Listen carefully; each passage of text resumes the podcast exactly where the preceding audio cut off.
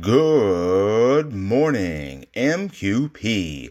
It is Monday, March 29th, and it is day one on our schedule. Happy birthday greetings go out to Natalie B in grade 5 and Leah S in grade 3. Happy birthday. Hope you have a excellent day.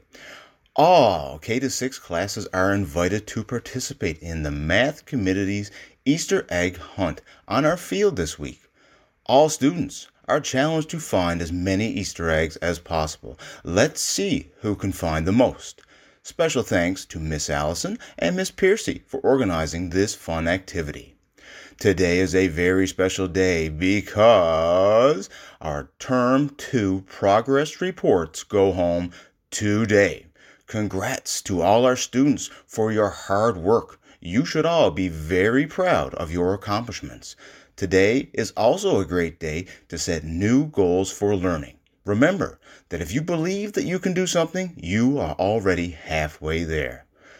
I hope everyone has a mega magnificent Monday. Take care of each other. Have a great day.